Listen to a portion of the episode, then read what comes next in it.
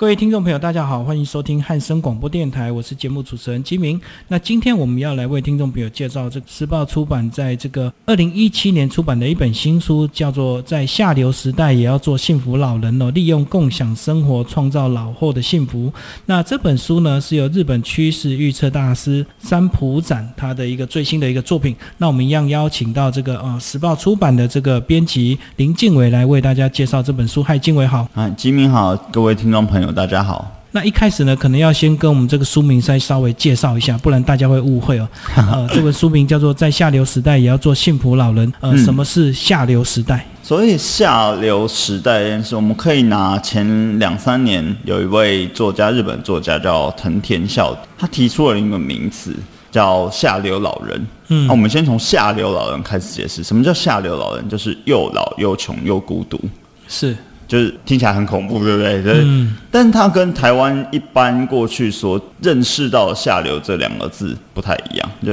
因为过过去台湾大家会就会觉得，哎，骂人家下流，就说你很龌龊啊，这样子低级啊。但是他其实在讲的是一个很糟的生活状态，在下流老人这件事上面，就是呃，你又老又穷又孤独，表示你几乎什么事都做不了了，而且你又没有朋友。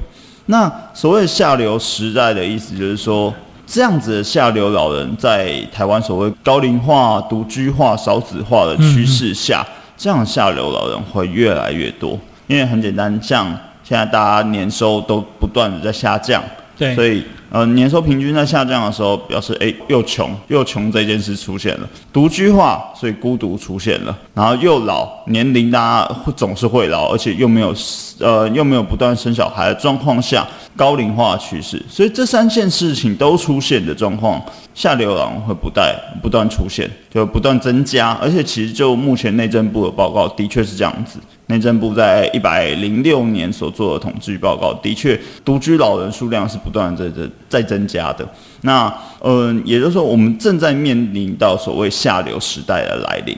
那下流时代来临的时候，我们要怎么拥有幸福呢？当我们真的又老又穷的时候，我们要怎么拥有幸福？其实这本书就在告诉你。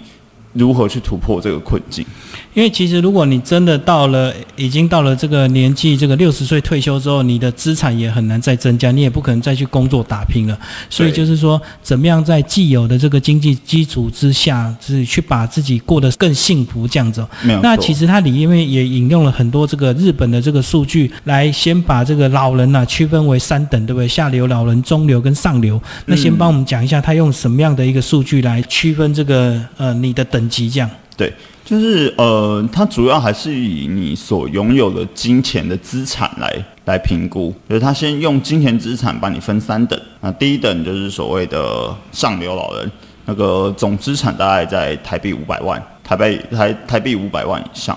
那介于一百五十万和五百万之间叫所谓中流，嗯，那如果你总资产连一百五十万都没有，那你可能就是所谓的下流老人趋势。当然，下流啊，但这里就再补充一次，纯粹的金钱的多寡，并不会真的影响到你的幸福。对，其实我们都知道，这个有钱不一定会幸福。我们常常听到这句话，没有错。那它里面其实也提到说，不管你是上流、中流、下流，但是你还是可以透过一些方式，让自己在后面晚年呢过得比较幸福哦。他其实有提到了，就是其实家人啊、朋友或者是社交生活都非常的重要。先帮我们稍微介绍一下。对。嗯，先稍微补充前面我们刚刚讲到的所谓有钱不一定幸福这件事。嗯，对。但其实现在以现在大家所追寻的目标，比如说，哎，你为什么要工作？是为了赚钱。对。所以我们会很自然的把有钱跟幸福这两个字画上等号。但其实就作者三浦展他在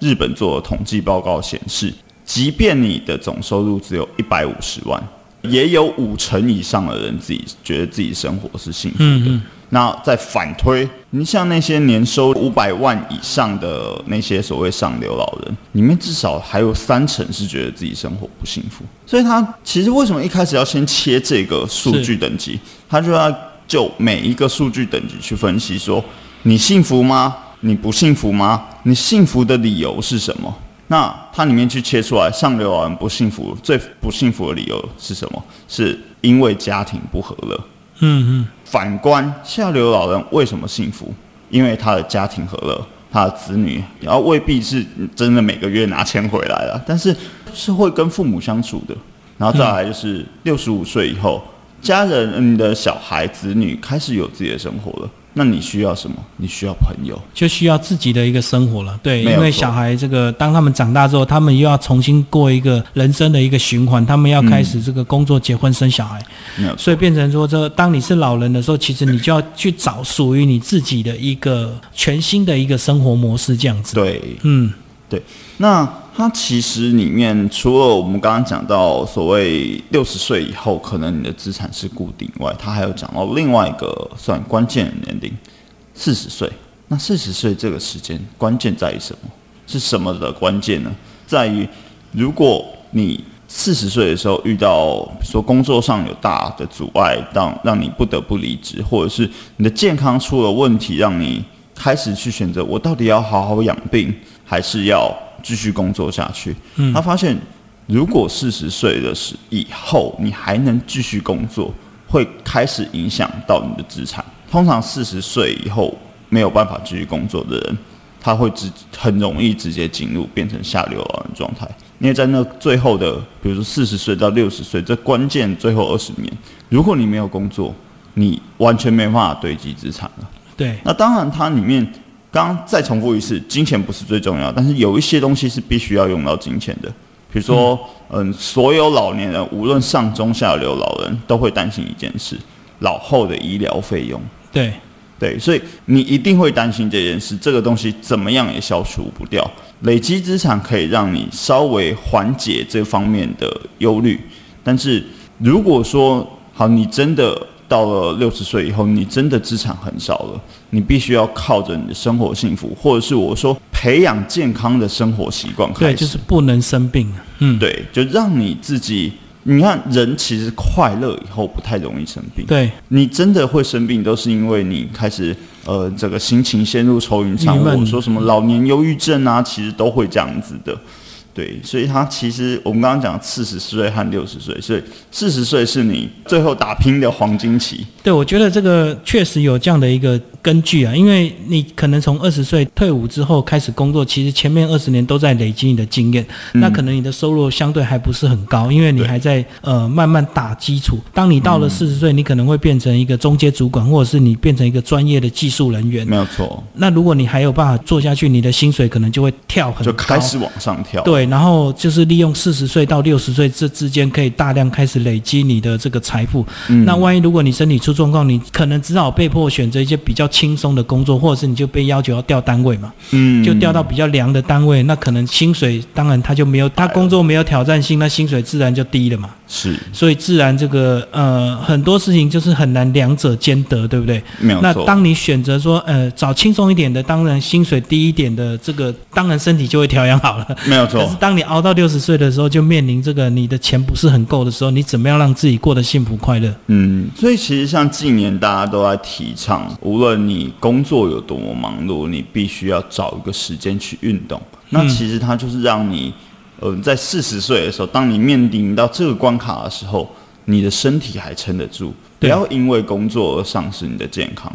对，那嗯，这样讲会不会太沉重啊？我，但是我觉得这个观观念是蛮蛮重要的啦，就是你要拥有健康的身体，你才能为你的未来，或为着你为了你生活的幸福而继续继续下去，继续努力下去，这样子。就是不要四十岁前就把自己拼到过劳就对了。哦、对还是要。大家不要做太多功德啊。嗯，那其实这个书的最后的重点其实是最后那部分。其实最后他提出一些解决的方案，就是说，你不管你是上流老人或者是下流老人，你怎么样变成幸福的老人？他提出了很多他们日本现在正在进行的，或者是他的一些新的观察，这样。对他提出了一个是，嗯、像作者三浦展，他其实在过去下流社会出版之后，他还有一本叫所谓第四消费时代。他讲的第四消费时代，讲的就是共享这个概念。嗯嗯，那讲共享，大家听众朋友可能会觉得很模糊。所谓 Uber，Uber 就是一个所谓的共享的概念，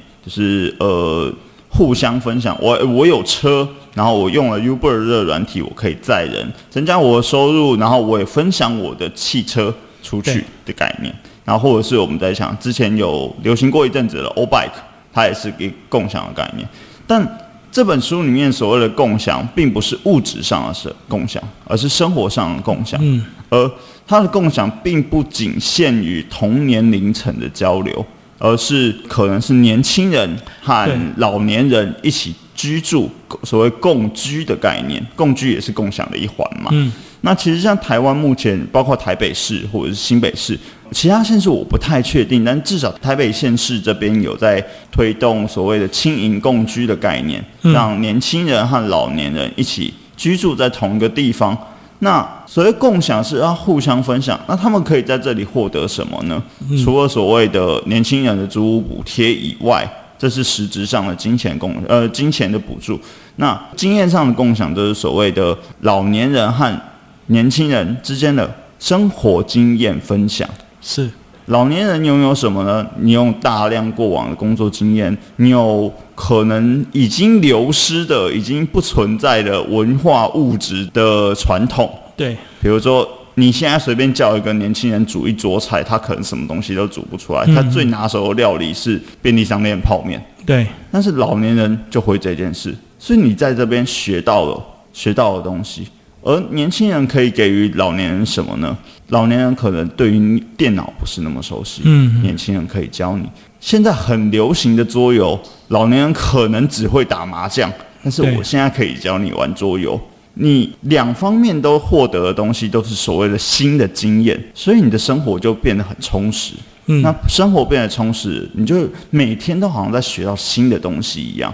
所以你的生活就会变得比较幸福。而且它里面其实有提到一些比较具体的方式，就是说一般的年轻人他怎么会想跟老人家住在一起？那他就提供比较低的这个呃住宅的这个租金，是然后你要付每个月要付出一定的这个服务时数，嗯可能要帮帮老人家这个帮忙打扫一下啊或整理一下啊，然后用这样来折抵你的租金，这样子。那相对你跟老人家相处的过程，你可以也可以学习到他们的很多智慧。没有错。那其实书里面它，因为毕竟是作者是日本人，所以他是拿日本的现况，现象、现况，实际上已经有在做的案例。对我们刚刚讲到的轻盈工具是一部分，它里面有一个地方叫悠久长屋，就是他提到的一个实际案例。然后他书里面就嗯就有拍摄出悠久长屋目前的屋住户互相的互动的情形啊，对还有整个空间它的规划。其实我在看的时候还蛮羡慕的，我会觉得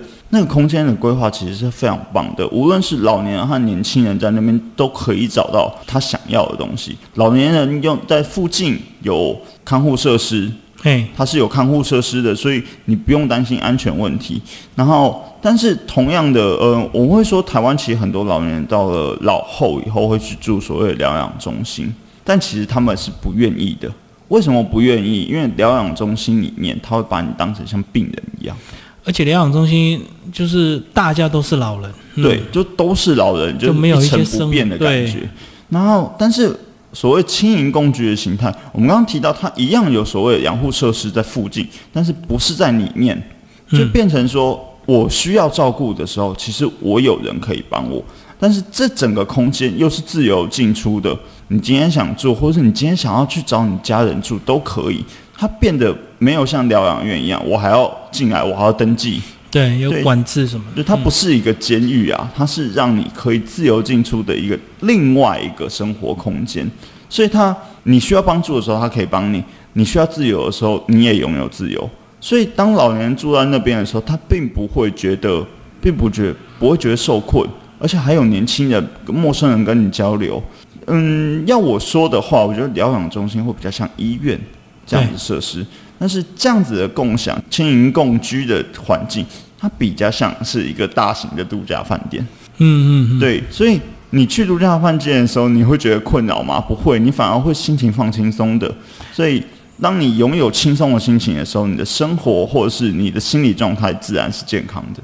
就是每个人还是有自己的居住空间，然后你要交流，你就有交易厅啊，或者是你有各项的一个休闲设施，然后也不是彼此都只是老人家，还有年轻人，或者是比如说像里面有提到说，诶，像单亲他们居住，他们就考量到安全。那如果用他们能够这样子跟老人用共住这样的一个方式，嗯也能够这个避免掉一些单身女孩子她们自己在外面租房子的一些危险。嗯，而且直接就把所谓独居老人的问题或者是呃一般年轻人独居，一个人可能可能从四十岁就开始独居，然后独居到六十岁就变成独居老人。你把这些问题全部一次解决掉，而且我觉得它里面会变成是一个呃我很喜欢的概念，就是当大家都一起在这边居住的时候，你把这个社区当成一个大的家，对，每个人都用心去维护这个地方，这个地方就有所谓的价值。嗯嗯，那当大家都为这个地方付出一点的时候，你会觉得我有付出，而我在这边的收获其实更大，因为所以我们那是一个安全的所在。我们这样聊这么多，好像都跟钱没有讲到关系耶，吼，都是讲这个共享住宅以及这个彼此这个年轻人跟老人家互相照顾的一个关系。没有错，其实我觉得这就是这本书最重要的意义。你的幸福其实跟钱不会有绝对正相关。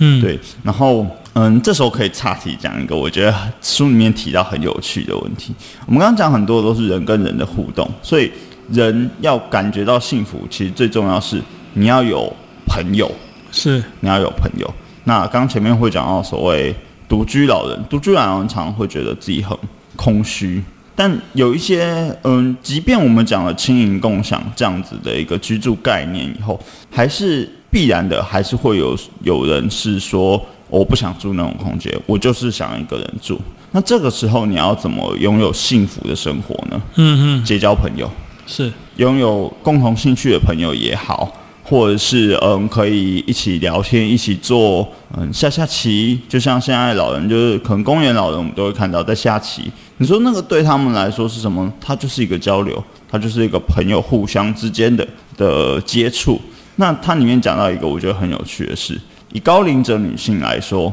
她们需要怎样的朋友？有共同兴趣的朋友，可以互相交流生活的朋友。那以高龄者男性来说，他们最需要的是什么呢？他们最需要的是异性朋友。嗯嗯，我觉得这一点是我觉得这个书里面最有趣的地方，就是男生可以什么讲难听一点叫猪朋狗友，讲好听一点就是男性友人。嗯，就男性友人他可以通通都不要，但是只要有异性友人，他幸福度就突然飙升。虽然说这样子，不要说我性别歧视，但是我个人也是觉得好像有点道理呢。就是的确有女生朋友好像不错。对啊，因为这个既然是老人家，可能他也许是单身的状态，那其实单身的状态，他还是会很想回忆以前那个谈恋爱的那个青春的那个时光这样子。然后因为这个心情放轻松，他当然就会他自己的幸福感也会增加。没有错，没有错。我觉得，嗯，我觉得对于如果你真的是希望是我一个人居住，我不想跟陌生人居住，或是我也不想要太多交流的人，你想要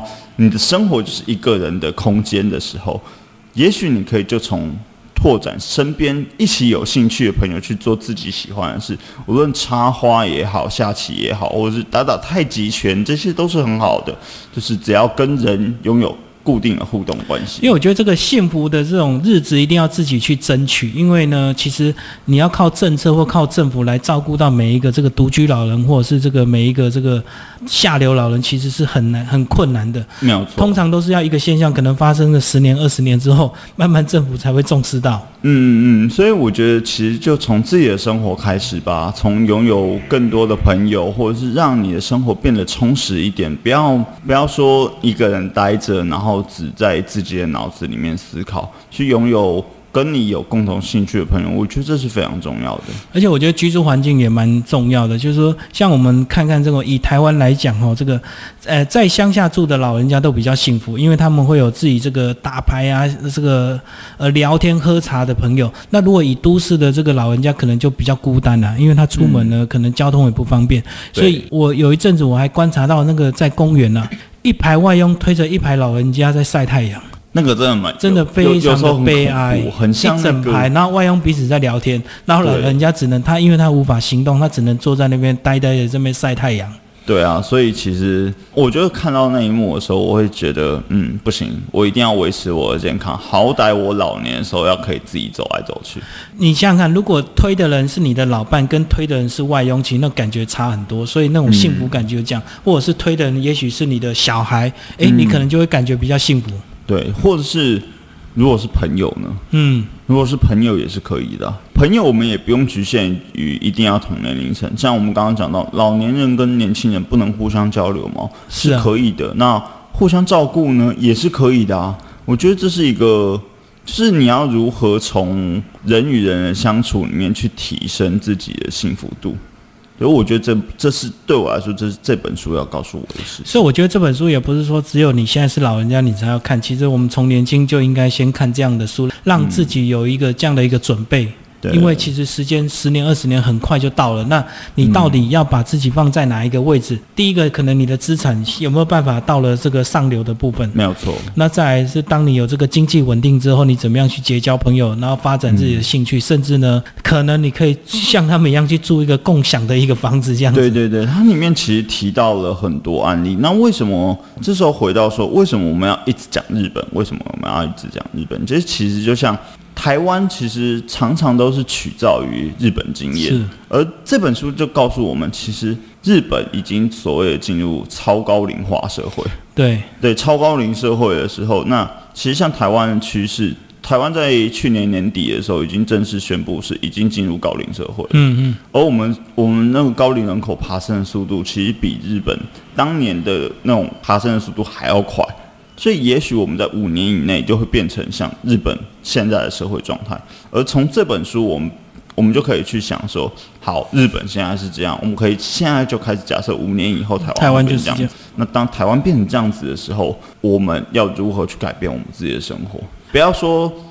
台湾以前有一句老话嘛，“人生七十才开始”，但所谓人生七十才开始，不是叫你人生七十才开始规划，是早就要现在就要准备开始规划了。嗯，因为其实如果这个没有新生的小孩子加进来，平均年龄其实大家年纪是每一年都老化的非常的快，因为对平均年龄每一年都要大家都要多一岁，那个很可怕的。那真的很恐怖。嗯，就跟我们都跟的房子一样，这个如果没有新的房子盖进来的话，台北市的每一个房子，这个每一年都要加一岁啊。所以这个嗯为什么老房子这么多，可是新盖的房子却这么少？对啊，所以，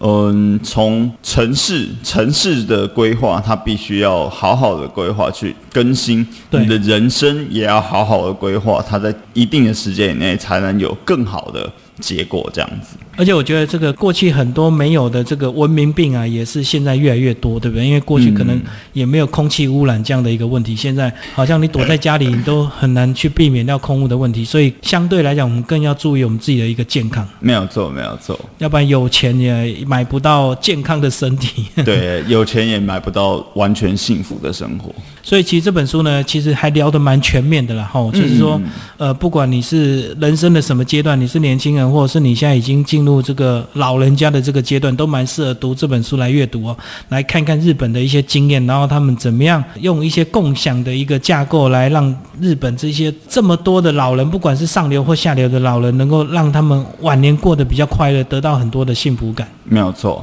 嗯。就是这本书其实呃，它里面其实有很多数据，就是以大量的数据，包括我们刚刚讲的，它它先把一金融阶级去分成三层，是然后再一每一层它的幸福的原因、不幸福的原因，他担心的事情，或者是嗯、呃他最希望达成的愿望，或者是他最后悔的事，他每一个都有很详细的分析，所以这本书其实读起来很快。他真的要阅读的时候是很快，因为它有大量的数据。而如果你比较忙的话，你可以先跳过数据，直接去看它每一章节的结论，去思考你要如何改变你自己的人生。因为其他这样子，这个大量的数据有点像是那种政策书，有没有？政策书这个要发表之前，我一定要有大量的数据来证明我这样的论啊、柱状对图啊，证明我的论点，然后证明着我的政策应该怎么做。那其实如果你对这个数据看起来比较辛苦的话，你可以直接看结论就好。这个每个数据下面都有它这个数据的意义。是没有错。嗯，那当你了解之后，其实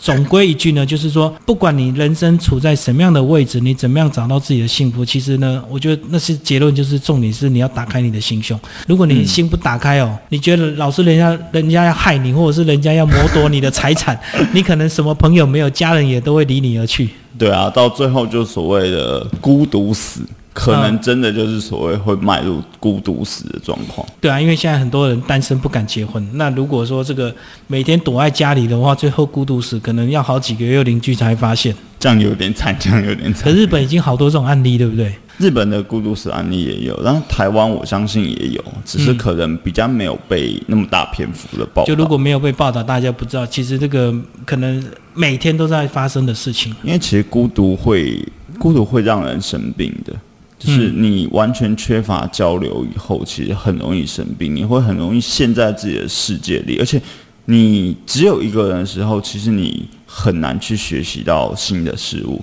你没有，不管是你的身体身体的老化，或者是你心灵，因为没有接触到新的事物，所以你的心灵也会老化的。那这样的状况下，其实你整体的健康是慢慢消失的。嗯，所以你没有办法拥有好的生活，你没有办法去拥有幸福。那我觉得这本书就在告诉我们，你要怎么怎么去调整，无论是你身体上的，或者是你心灵上的状态，去让它慢慢的、不断的在每个阶段都有改变，而不是说啊，我决定我到六十岁以后，我就不要再做别的事情。这样子其实你的健康会消失的更快。对啊，就算你六十岁真的资产到一个程度了，你突然退休什么都不做，其实还是会老化的更快。嗯嗯嗯嗯。好，那今天为大家介绍在下流时代也要做幸福老人，呃，时报出版的二零一七年的新书《日本趋势大师三浦展》的一个作品。那听众朋友有兴趣，欢迎找这本书来阅读。好，谢谢。